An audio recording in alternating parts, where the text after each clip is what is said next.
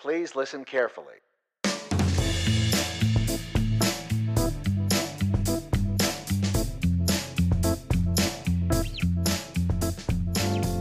Right, welcome in, everyone. You're listening to the Heard It Here Sports Podcast. As always, I am your host, Cooper Hurd. Pleasure to be talking some NBA draft, as always, with you.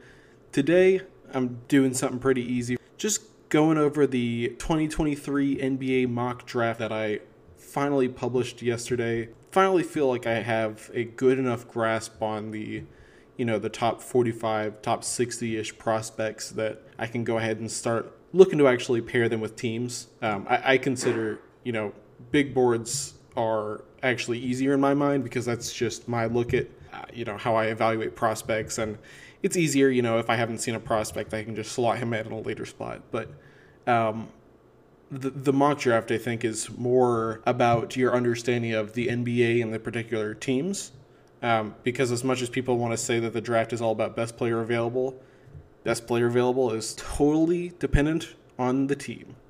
At the end of the day, that's just kind of how it is. Um, some guys are going to be more likely to succeed in certain situations.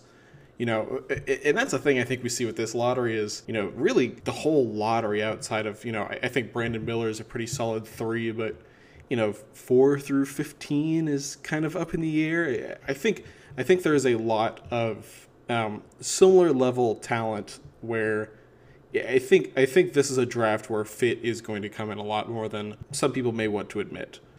But that's enough chit chat for now. We can go ahead and actually dive into the mock draft. Uh, number one, no surprise, Victor Wembanyama.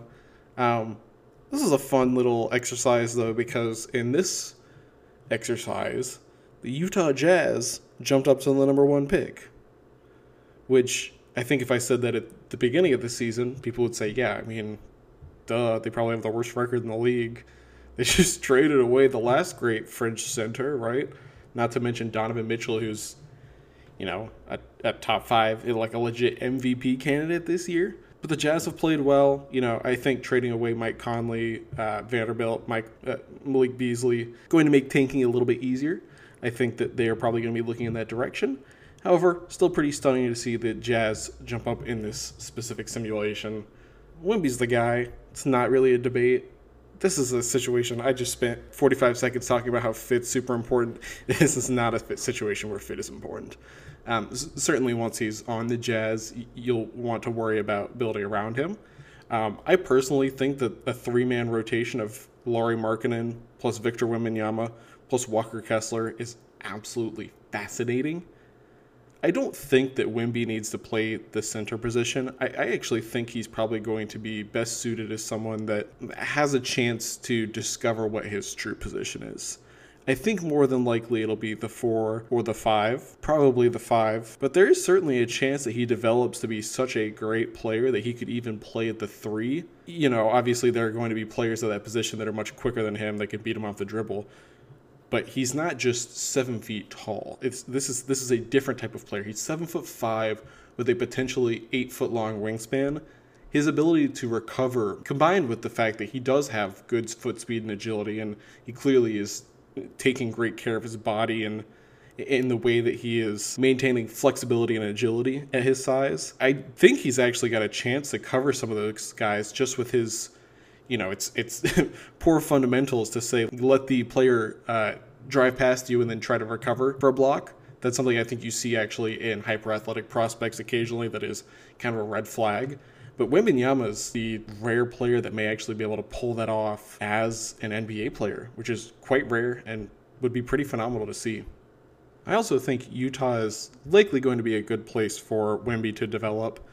It's kind of weird to think about because it's such a small market and frankly, it's not one that Utah in general is not really known for being particularly welcoming or diverse or welcoming to diversity, I guess I would say. But the Utah Jazz franchise itself, though, you have to say they have experience with superstars. Obviously, they had Stockton and Malone in the past. You know, Deron Williams was a pretty big superstar in his time. And, and then just recently, Donovan Mitchell and Rudy Gobert. This is not a situation where the franchise won't know how to deal with a superstar.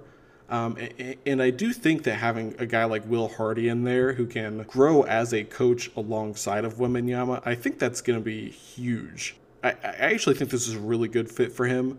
I think obviously that roster is super malleable and you can at this point you can put whatever resources you need in to build around Wembanyama. So I, I think this is a great fit for Wemby. I think obviously the, the Jazz Jazz fans are going to be elated. They'll be dancing in the streets of Salt Lake tonight, baby. But that's enough for the number one guy. Uh, number two player in this mock draft, also not a surprise. Uh, this number two pick is Scoot Henderson, and in this simulation, another bit of a surprise. He's going to the Orlando Magic, who is another team that I think coming to the year we all expected to be a bottom feeder. They've actually been on the cusp of the play-in. I, I haven't checked their record in the last week or so, but they've been a competitive team. Paolo looks like the undisputed rookie of the year, you know, a multi-time All NBA guy. So got to be pretty excited about that. And the idea of being able to pair Scoot Henderson with Paolo Banchero, that's phenomenal. You just don't get many better combinations than that. Not to mention throwing Franz into that mix, and they've got other guys. You know, I, am actually personally a huge fan of Cole Anthony and Jalen Suggs. They're two guys that I would absolutely buy stock on uh, at this point in their careers. Markelle Fultz is a great player. Jonathan Isaac is actually coming back and playing. Uh, this is a team that I think Oklahoma City is getting rightfully lauded as the next sleeping giant, and you know I'll talk about them as such later on. Part of that is because Shea is, you know, again he was a borderline MVP candidate earlier on. Paolo's not there yet. Paolo's also a few years younger, but I think if you add Scoot in there, you've got Paolo, you got Franz. That's potentially the best core in the NBA. So that's exciting, man. I mean, you can just imagine the type of pick and roll chemistry that Scoot and Paolo could develop. Not to mention, you know, you got Franz there as a, you know, he can handle the ball or he can be the screener. I just think that's going to be a super versatile offensive trio, and offense wins in the NBA, right? I think they're going to be an incredibly exciting team. That's for sure. I'll go on to number three, though. I think those top two picks are pretty well established. And I will say, I think this number three pick is starting to be somewhat solidified as well. I wonder if that's as much the case amongst actual NBA front offices, or if this is more just a internet draft Twitter sphere is sort of coming to a consensus because we all kind of run in the same There's definitely some level of groupthink, I think, at this stage in the process. But Brandon Miller, number three, Brandon Miller going to the Charlotte Hornets. I think Brandon Miller has established himself clearly as the best freshman in college basketball. He's on, I would say, the best team in college basketball in Alabama. Um, I might pick Houston to actually win the tournament, but I think Alabama is in, in a one game situation. They've certainly proven themselves throughout. Uh, they haven't lost many games. Um, I, it, Brandon Miller, though, you know, he's another guy that you just don't have to spend a ton of time evaluating him. He's just a really good basketball player who has a great combination of. I, I love when you have a guy that's not just pure potential, but he's got great production as well. It's almost, and this is blasphemous to say, but it's almost Kevin Durantish his level of, you know, he's a six nine shooter, shot creator, gets to his spots. He's not the athlete that Kevin Durant is. And I also don't think he's going to end up being, you know, six foot 11, seven feet tall, which is you know, every couple of inches helps at that point, but he's probably going to be an elite shooter in the NBA period, not even just for his position. I think having Brandon Miller alongside LaMelo Ball is going to be pretty awesome. I mean, I don't think there are any other teams that have two guys in the backcourt that are six seven and six nine. They're both like pretty reliable shot creators. LaMelo is definitely, I would say, more of a creative passer, but I think Brandon Miller is a solid passer in his own right.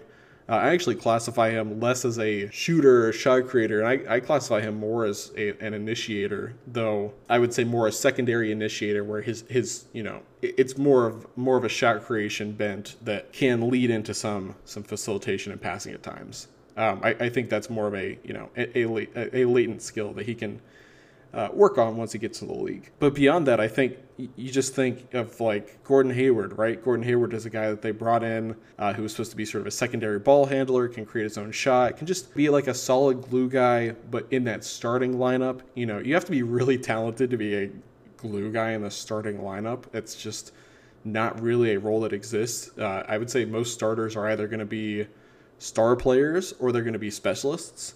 Um, it's it's pretty rare that you just just get a generalist guy like this who is you know a dribble pass shoot, maybe do some defense.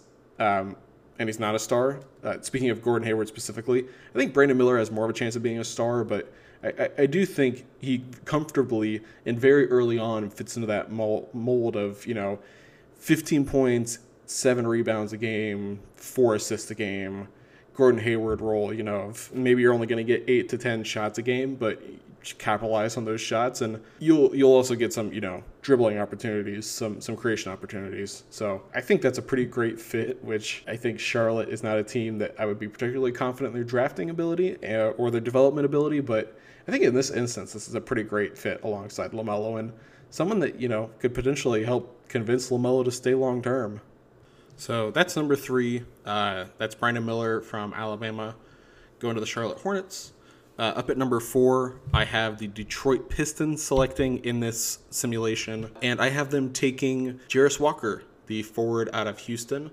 Uh, this is actually this turned out to be an even easier pick than I expected as well.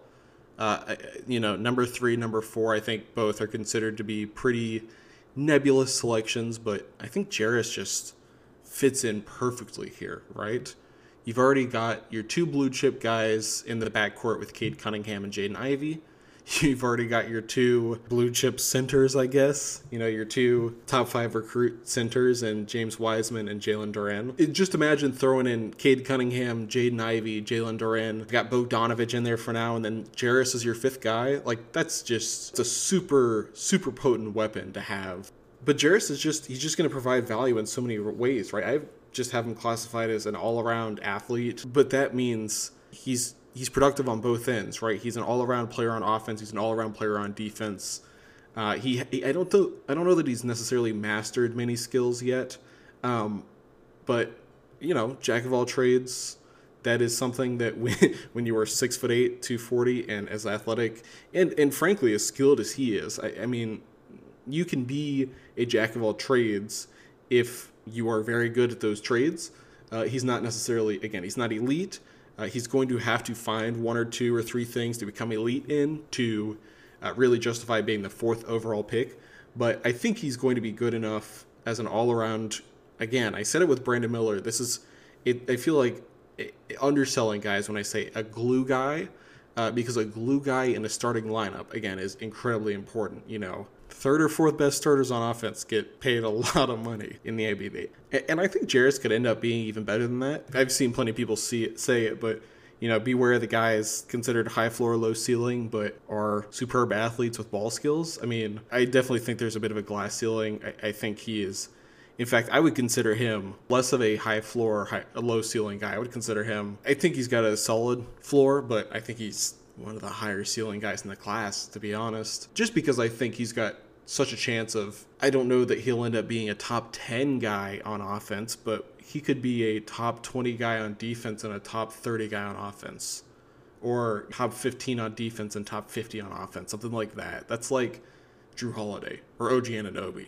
Like those guys are borderline all stars, and occasionally, you know, a guy like Jrue is an all star. So I, I think he could be that. I think he could even be slightly better than that. I actually really believe in his touch, and I think his offensive creation, it, it might just be that good. But I think either way, you know, I, I think it's going to be pretty easy for him to pan out as the number four pick, uh, and I think that's just such a nice fit, uh, not just po- positionally, but his ability to play off of someone like Cade Cunningham.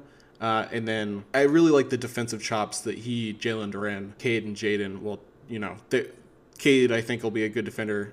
Jaden, I think, can turn into a better defender. I think they could have some real defensive chops, and and Jarace is certainly no slouch on offense either. So I, I love that pick. That's my number four pick, though. That's Jarace Walker going to the Detroit Pistons. Uh, number five is where I really struggled. Again, I mentioned that I think a lot of people underrate fit, team fit in these mock drafts. Um, I spent a lot more time considering team fit because, again, I, I think that if you don't consider it as a team, you're more likely to put a player in a situation where he's going to fail. And it doesn't matter if you draft Victor Wembanyama and put him in a horrible, terrible situation. Like he's still he's going to fail. Like you can throw the biggest, buffest freshwater fish in the ocean, and it's going to die. Like it doesn't. Like your your environment is everything. The context is everything. You can't survive in a toxic environment. That being said, Uh, Houston is number five on my board. Um, don't read too much into the whole toxic environment thing I was talking about, but it's it's chaotic there for sure, right? You know, they've got Jalen Green, who I still think could be a, a several time All Star. I think he's got all the talent in the world. Kevin Porter Jr. is certainly a super talented guy. Alperen Sengun is looking like a future superstar, like assist leader in the NBA or something. He looks like he's gonna be putting up 20 and 12. Sorry, 20 and 10 and 10 the rest of his career, but. Jabari Smith as well. I have to mention him, but you know they're, they're a chaotic team. They're they're a team that's been a really bad team since James Harden has been traded. They've been, I, I'm guessing they've by had by far the least number of wins over the past three years, or whenever that trade was, the specific date, because um, it was an in-season trade. They've just been a really bad team and haven't really shown any signs of life. Y- you know, people always talk about how tanking is so bad because people are just losing a bunch, but I think the idea of tanking is that you lose for a couple years with guys that you haven't invested in a lot. And then in those couple of years, you get high draft picks and you invest in those guys and then theoretically the guys you have invested in lead to winning you build around those guys because once you've invested in these guys that are supposed to be your superstars you don't want them to be losing you don't want them to be in this like empty pointless environment where all they're doing is collecting a draft pick and a in a paycheck i think it's kind of dangerous to have yeah jalen green does not be need to be doing this for four years straight right and for me you know again number five Houston Rockets, there's lots of guys still on the board. Cam Whitmore, Keyonte, Nick Smith. I mean, there's lots of great players, right? Uh, the Thompson twins. But I just, I think they just need to take someone that fits their team and is going to be good. Uh, so I have them taking Cason Wallace point guard out of Kentucky. I think it's it's very high. Um, I think the fact that they already have a bunch of guards is worth noting. They literally have last year's five-star Kentucky point guard prospect sitting on their bench, Ty Ty Washington. Um, but I just think that Cason's a perfect fit.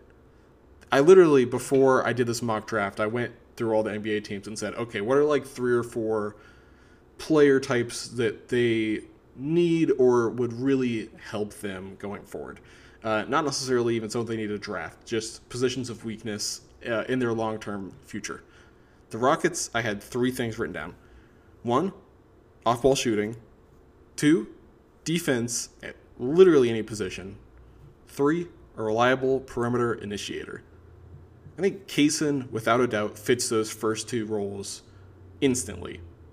He's proven to be a great shooter, although his free throw shooting is alarming. Um, I personally, I, I, don't really have. I mean, this is this is sort of a gut thing. I buy his shooting. Uh, I think he's going to be like a 38 to 40 percent shooter. Um, I just buy it.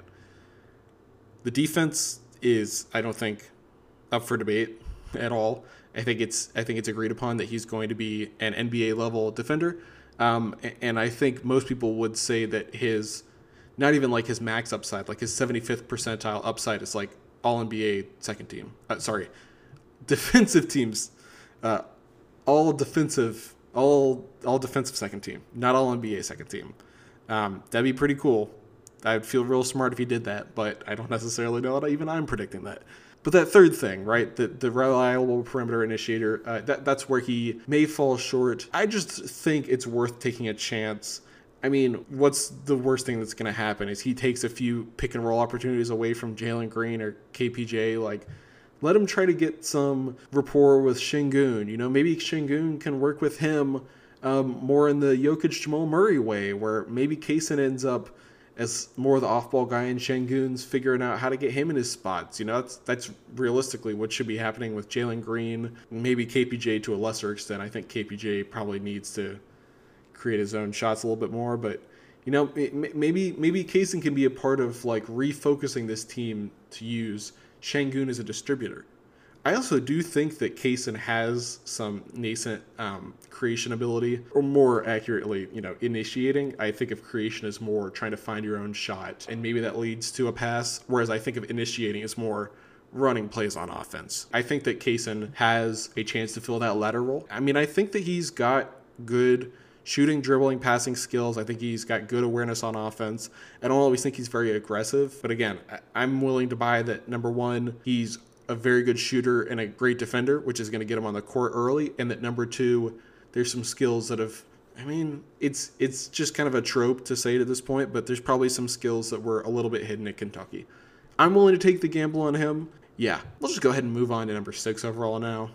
Uh, and that is, I have the San Antonio Spurs, who would certainly be pretty disappointed to end up in number six in the draft. But I think if they did end up here, actually, I think they're going to be pretty happy with landing who I have them taking at number six, Keyonte George. Now, he may not be Wembanyama. He's not Scoot Henderson. Keyonte George is going to step in there on draft night 2023 as their best player, the face of the franchise, the primary shot creator, etc. Keyonte is such a good scorer. He's a guy that I think fits into that mold of the these elite shot creating shooting guards. I, I would compare him most to Devin Booker out of that branch because I think he's the one. I think it, this is something that I've seen is that Keyonte is underrated as an athlete because he relies less on his athleticism. I could see Booker as maybe similar. I, I think Booker maybe even relies on his size a little bit more. Uh, where Keyonte, you know, Keyonte is 6'3", maybe even 6'4", uh, and he's got some strength to him, uh, but he's not necessarily, I think Devin Booker is almost closer to 6'6". But I just think, you know, Keyonte is like the ultimate, you know, quote-unquote bag guy. He's just got every move, or looks like he will have every move. You know, he's not necessarily pulling out the most complex dribble moves, but he is a guy that can shoot at any angle. Maybe that's what I would say. He's he's able to shoot moving any direction with his momentum any sort of way. You know, if he can get up in the air and shoot the ball, like it's got a good chance of going in. That's really important, right? He's always able to keep his balance, keep his consistency in his release and his form in a variety of ways, which is super important as a scorer. And again, I, I think he's got a good dribble. I think he will excel as a shot creator off the bounce. I think he's just going to be a really good player. Uh, and out of anyone left on this board, he's the guy that I would want to bet on being my best player going forward, or at the very least being um, one of my top two best players. Uh, I, I, I personally strongly consider Nick Smith here as well. I think he's another guy that kind of fits in that mold. I see Nick Smith as potentially more of a point guard, but also I see Keyonte as just much more versatile scorer. Um, I haven't necessarily seen a ton of Nick Smith high school film, say that for sure, but I, I don't know. I like Keyonte, so I'm pretty comfortable saying that. That's it for Keyonte. He's another one that, you know, he's just a he's a professional scorer with an emphasis on the professional part, right? I just have no doubt that he's going to be a, a solid guy in the locker room. He's going to be maybe he's not going to be an MVP candidate. Maybe he's not going to be a perennial All NBA guy even, but I think he will carry your team to respectable heights. But I and and I also think that he can contribute on you know a, a smaller role on big time winning teams. So I just like him as a scorer. I like him as a professional. I like him as an athlete. Um, I just think he's gonna be a really good basketball player that's gonna fit into any situation that arises. So. Uh, Nefon Keyonte, I'll move on to number seven. I had the Indiana Pacers making the a controversial pick of the first round, or at least of the lottery. Uh, I had them taking Bryce Sensabaugh out of Ohio State at number seven. Uh, this is definitely one that I would call a fit pick. This is definitely higher than I have had him. Certainly on my first big board. Uh, I, I, think he'll, he'll move up on whenever my next one would be. My opinion of him is definitely risen. I seven is pretty high for him. Um, but I just I, I really like the fit here. Indiana should be building around Tyrese Haliburton. I think their other Haliburton and Mathurin are, are, the two main pieces of the future. I personally would consider Haliburton, uh, you know, a couple of tiers above that. I think he's like a real foundational core piece, whereas Mathurin is like a potential secondary star, which is, I mean, you need those, and if you can get that at the sixth pick in the draft, like that's awesome. You did great. But I think the biggest thing in this consideration is Tyrese Haliburton. Tyrese Haliburton is a generational passer, um, one of the most creative facilitators that we have in the league. I think he's gonna be like I mean he, he's leading the the NBA in assists this year. I think he's going to be doing that for the next 10 years, you know, at least in contention for that. And he's a guy that's just a very cerebral passer. I think he's someone that has a great understanding of game situation and you know, can I get the ball to my guy when he's hot and etc. There's a reason that Mathurin's had such a great rookie season alongside of Hall- Haliburton. Um, and I think why he's maybe fallen off a little bit since since Haliburton's injury. I think he's just great at getting people in their spots. I mean, that's what a great passer does, right? I think that Bryce Sensabaugh, if he gets drafted here will probably have his best years alongside Haliburton, um, unless he happens to go to another, you know, phenomenal facilitator. But I guess that you know to speak more specifically on Sensabaugh, I think what he does great is make shots, um, make three pointers, make mid rangers, make post shots. I know his finishing numbers haven't always been great, but I think he will be fine as a finisher. I bet he'll come up with some like ugly floater game. It's gonna be something ugly just because that's how he goes. Um, he's he's just got he's got a he's got a funky game, but I love it. Um, I I think that I just think that Mathurin could make him like a 25 point per game scorer. I mean that might be that might be unrealistic, but I, with with how inflated scoring is in the NBA right now, like I, I could see him turning. Again, specifically, I think Haliburton could make him a 25 point scorer. Like I, I think that's within the realm of possibility. Um, and if that is true, then I think yeah, you take his ass seventh overall. Uh, pardon my, pardon my French, but yeah, you know, it's it's tough, right? He's he's like a six six guy that can't really defend, and his team sucks this year. Um, but I think he's one of the best scorers in this draft, and most importantly, he is one of the most versatile off ball scorers. Um, and that's what you give Tyrese Haliburton, right? This is Tyrese Haliburton's your quarterback, and this is your star receiver, right?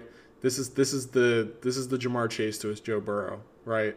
You have to give Tyrese Haliburton weapons like this, and and I think this is the perfect fit for Bryce as well. So the more I've thought about it and talked about it, the more that I believe it. Although I certainly think there are other guys that could fit well on this team. You know, just for context, here are the last three number seven overall picks Shaedon Sharpe, Jonathan Kuminga, and Killian Hayes. So who really knows at this point in the draft, right? I mean, they're all wild cards. But me personally, I'll go with Bryce here. Um, but that's number seven overall, Bryce Sensabaugh to the Indiana Pacers. Up next at number eight, we have our first double pick on the board. Orlando Magic is picking again at number eight. Feels like a little bit of deja vu. Orlando's got a second pick down at number eight. And I have them going with who, at this point, I consider a pretty clear wild card. Uh, I think he's got one of the you know one of the highest levels of variance in terms of his his floor ceiling outcomes. Uh, Cam Whitmore. Uh, I think Cam Whitmore. One of the notes I put in my mock draft write up is I think Cam Whitmore probably sees himself as the best shooter in this draft for better and for worse. You know, I list Cam Whitmore as a shot creator. I don't always think that's what he does best, but I think that is what his role is going to be. He sees himself as a shot creator. That is how he's going to succeed or how he's going to fail. To be honest, I just don't see that changing from him. Uh, I, I think he, he will make some defensive plays and will rebound occasionally. You know, that's just clearly not the focus of his game. But if you have a guy that's a top five athlete in his class that is six foot seven and throws down some crazy dunks and also might be like a high level shot creator slash three point shooter. Like it's it's possible. I don't know if I would put money down on it, but it's certainly like I mean he's he's he's had great shooting games and great shooting stretches. Consistency is just his thing. He'll need to be consistent. If, if he can shoot consistently, then he'll get on the floor and he will learn all the other aspects of the game. He's a phenomenal athlete. I mean, they just added Scoot Henderson early in this mix too, right? Like this Orlando team is going to have a ton of great prospects.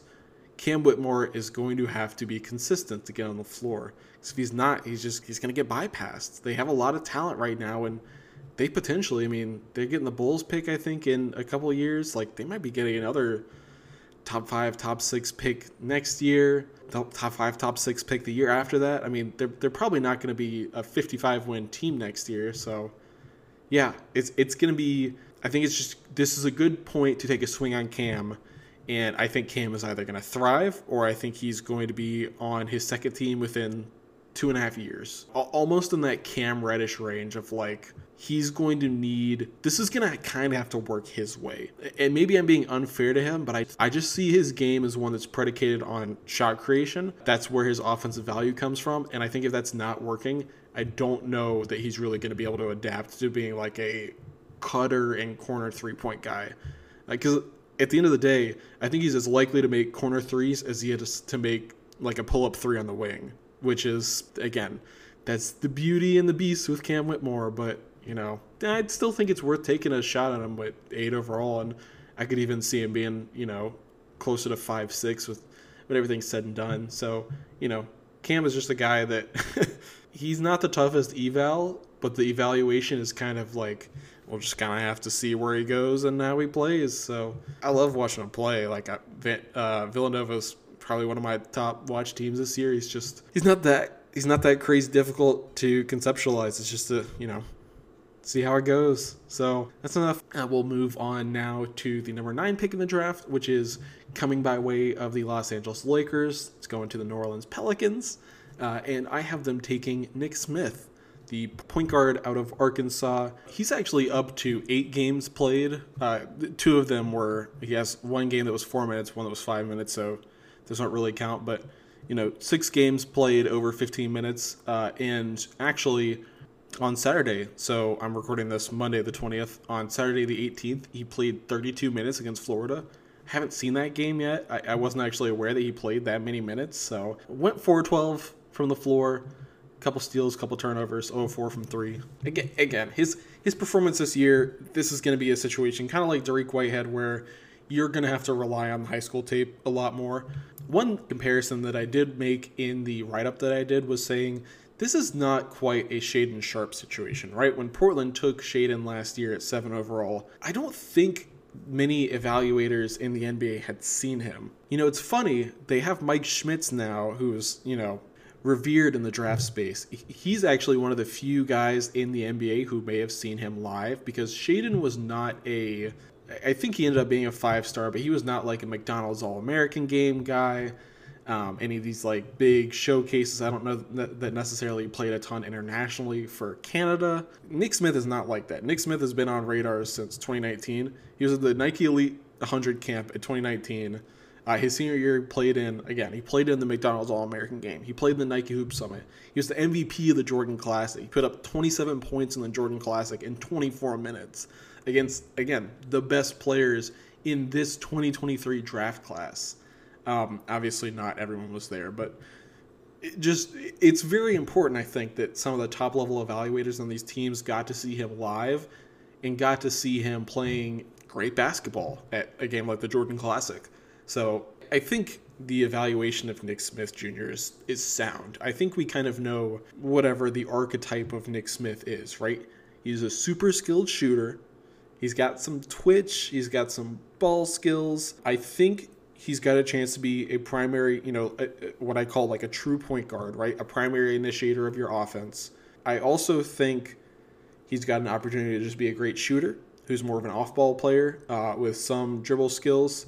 I really think, though, that in New Orleans, he's going to have a chance to become a true point guard. Uh, I think, you know what? I'll put it this way, right?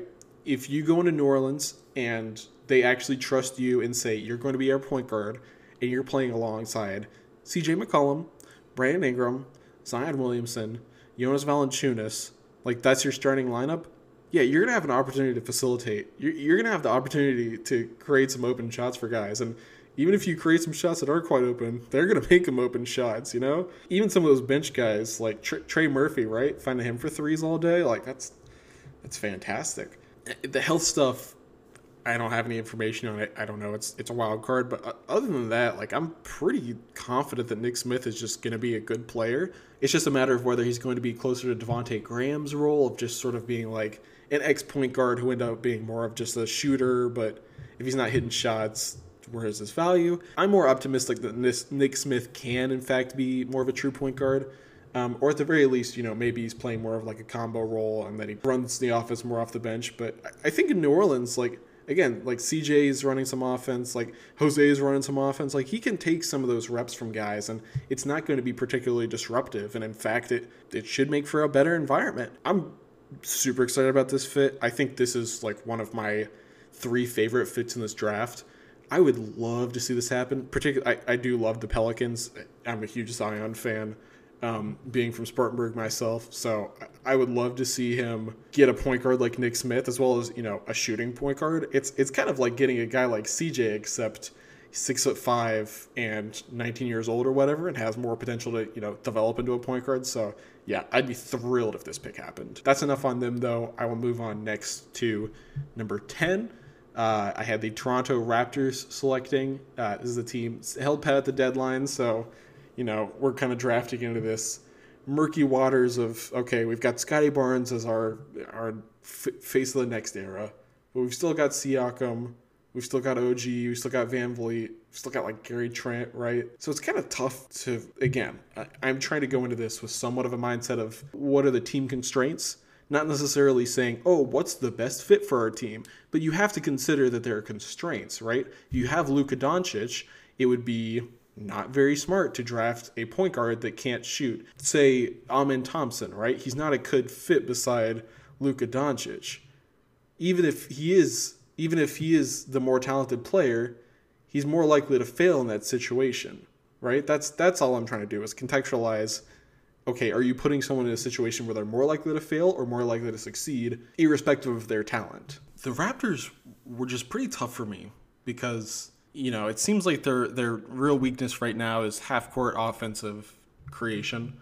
Um, just you know, sort of stagnant shot creation is maybe what I'd call it, creating something from nothing. But at the same time, uh, OG Anunoby is like unhappy because he's not getting enough shot attempts, right? Not enough creation reps. Like they've kind of already got Fred VanVleet and OG and Pascal, who are all more shot creators than shot finishers. I'd maybe say VanVleet, you know, he's he's more of a shooter, so he's more of a shot finisher, but ideally you'd want someone more like Brice Sensabaugh, who's more of a shot finisher. I didn't go with someone like that though, at least not by my estimation.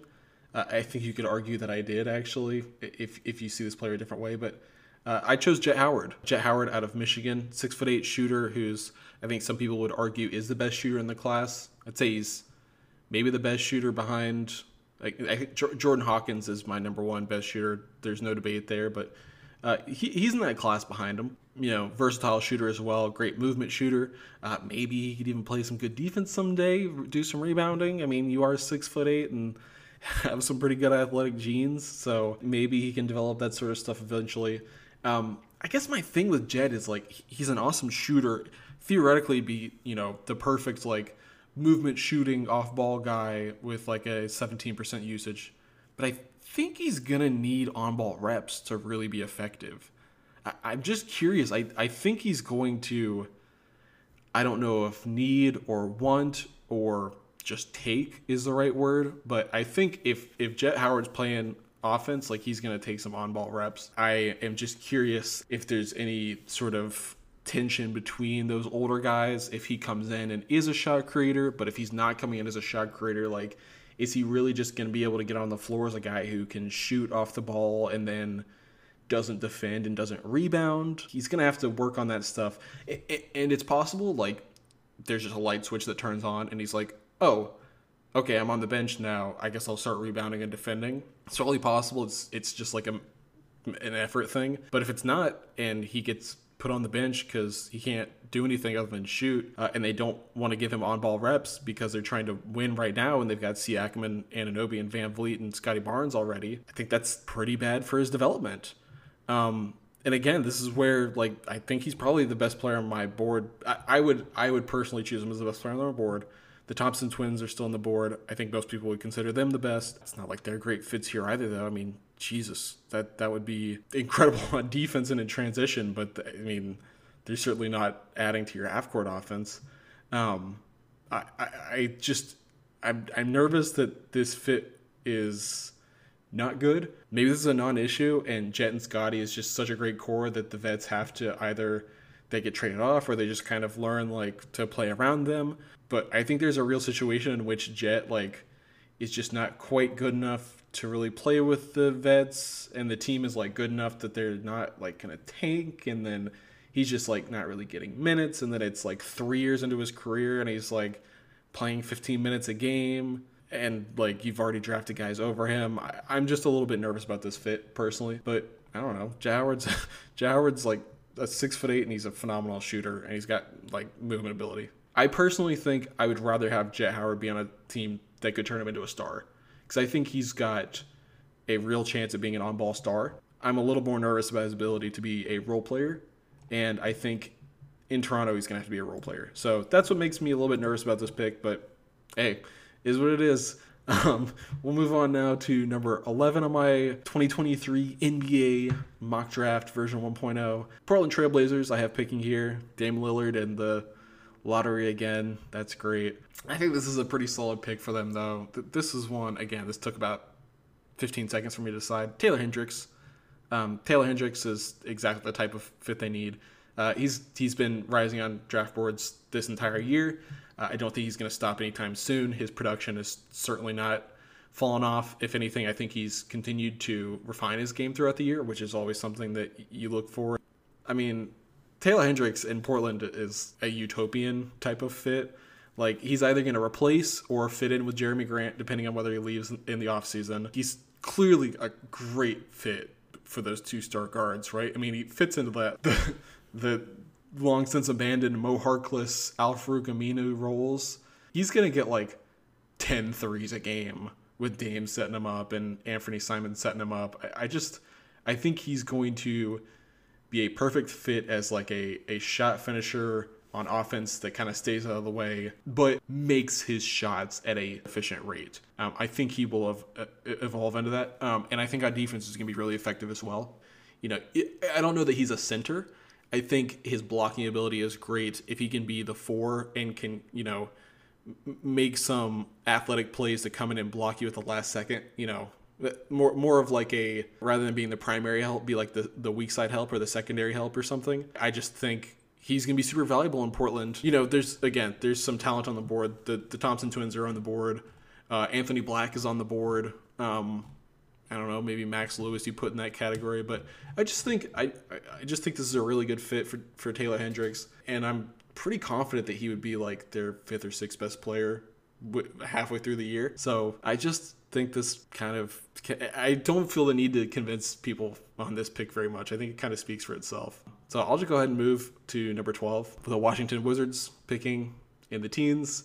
That's always exciting. And this is where I finally yes, I know this is ridiculous. I'm stupid. I don't know what I'm talking about, but this is where I have Amen Thompson coming off the board at number 12 overall to the Washington Wizards. Me having Amen Thompson at 12 is clearly informed by my personal opinion at this point. I mean, it it's, certainly goes against consensus not to have him. I would say top five uh, seems to be consensus at this point, and I would say his brother Ausar is maybe a top 10 consensus, uh, although I've seen him dip down to the teens as well.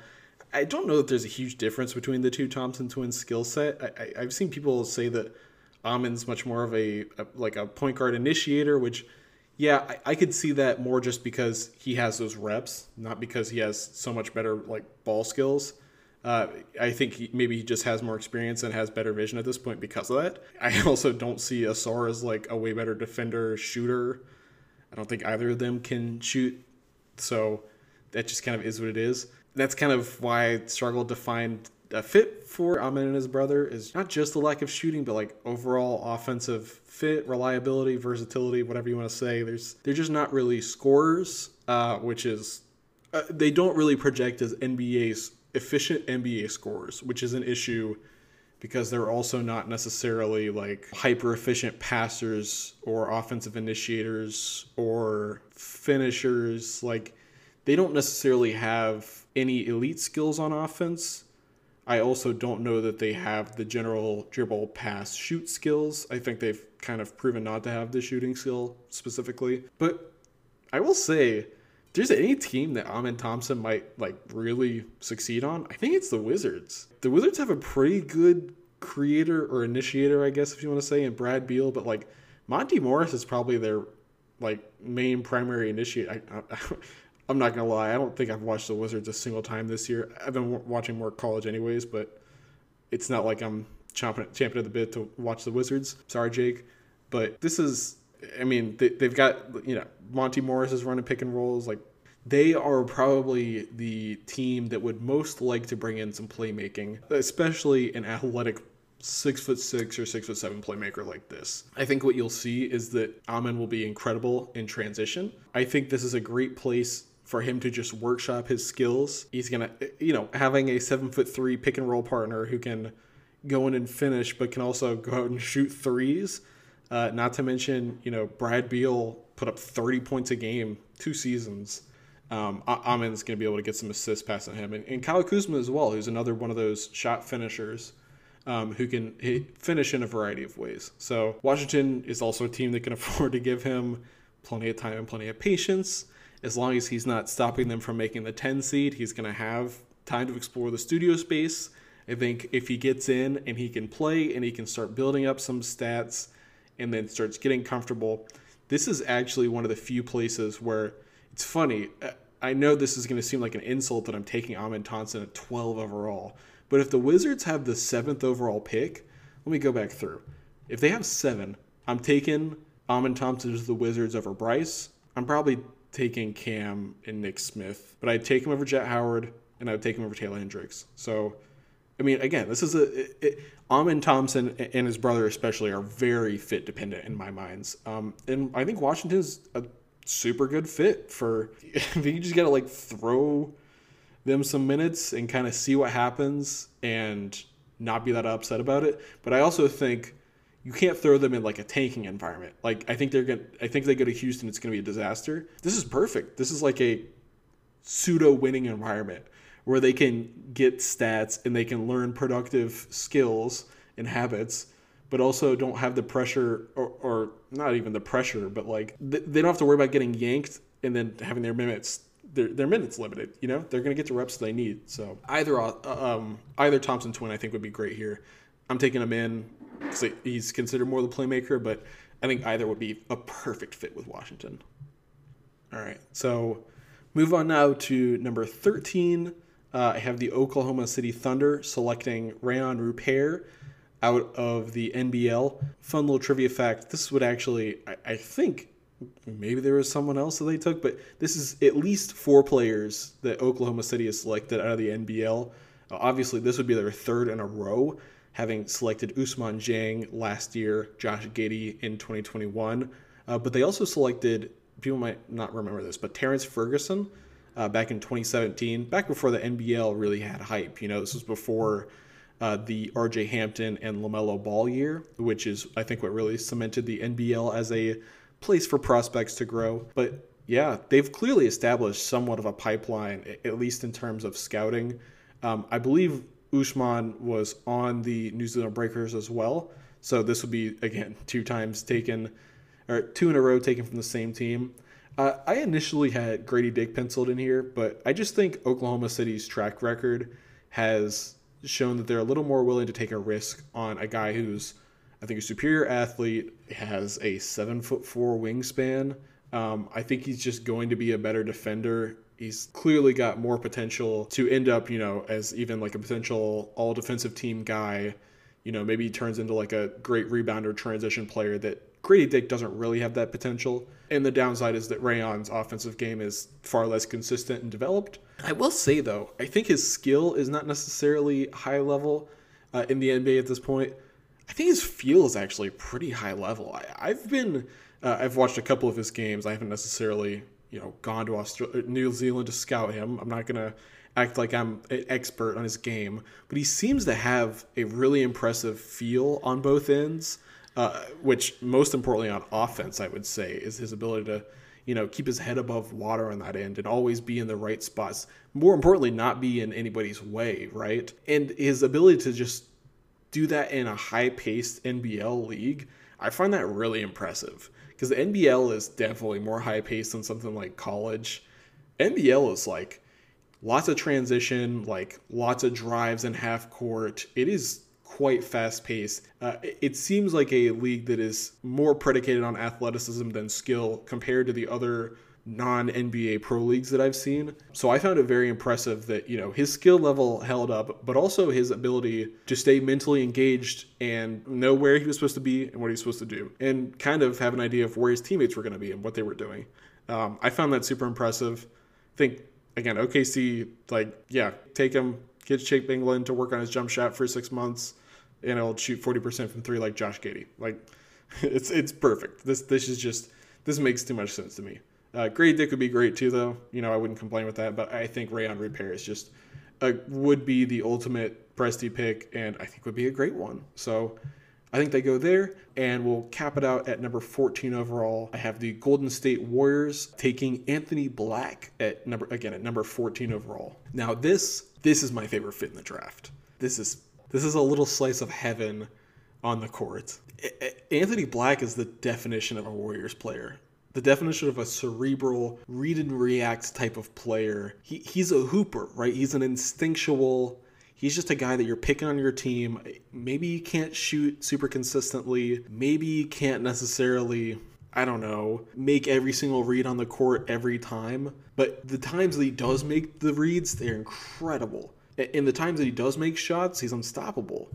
I mean, he's six seven, and we call him a point guard. I think that's fair think he's like a legit, at the very least, secondary initiator. I think he can even do a little bit of a Draymond impression on offense. The the constant screening and making plays off the roll and DHOs and trying to get other guys open. I mean, that's what he does, right? Just get him in the weight room, get him to eat a few cheeseburgers, and get him to set some real powerful screens. I just I think he's got a ton of potential in that aspect as well as the perimeter attacking guard aspects. You know, I made a note on my article like they should just if the, if the Warriors get Anthony Black, just hire Shaun Livingston to be his full-time coach. Like just take his game, his offensive game and being able to fit around Steph and Klay and just paste it on Shaun Livingston. But then you've also, again, you've got that Draymond bit of the can you be a screener and facilitator as well. I mean, probably what you say is in the long term you want you want him to be able to do that Shaun Livingston shot creation stuff on a second unit or maybe when it's just him and then have him be able to fill in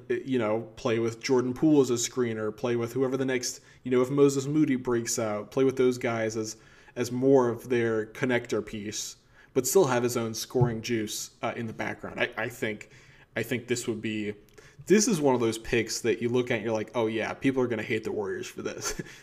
they're they're gonna be like, oh wow, the Warriors did it again. This is this is that type of pick in my mind. So yeah, I, I love that. I think that's a great place to end this podcast too.